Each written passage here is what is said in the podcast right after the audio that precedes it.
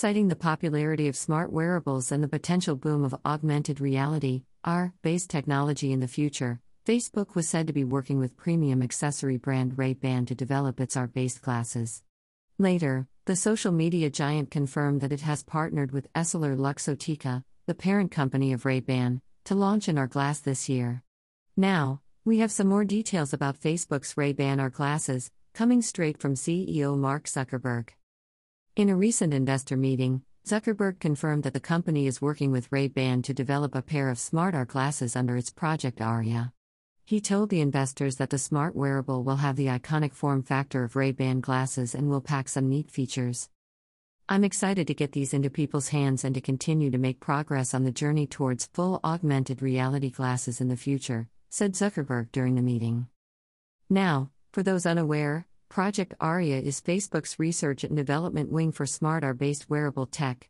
The company announced it last year and has been working on it extensively to bring unique technological advancements to the smart wearable scene.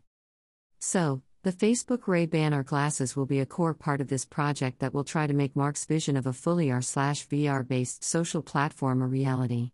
In the past, Zuckerberg has stressed the potential of augmented as well as virtual reality experiences, and the pair of smart AR glasses from Facebook will be a stepping stone for his vision. Now, Although the CEO did not reveal much about the upcoming wearable, we already know that it won't come with an integrated display. The company has previously confirmed that it wants to develop smart glasses that are flexible enough to work for most face shapes and sizes, to cater to more people. Moreover, the description of Project Aria says that the smart glass could add a 3D layer of useful, contextually relevant, and meaningful information on top of the physical world. So, the Facebook glasses could help users navigate around a city, find lost items, take photos or videos, or make a call without using their phones.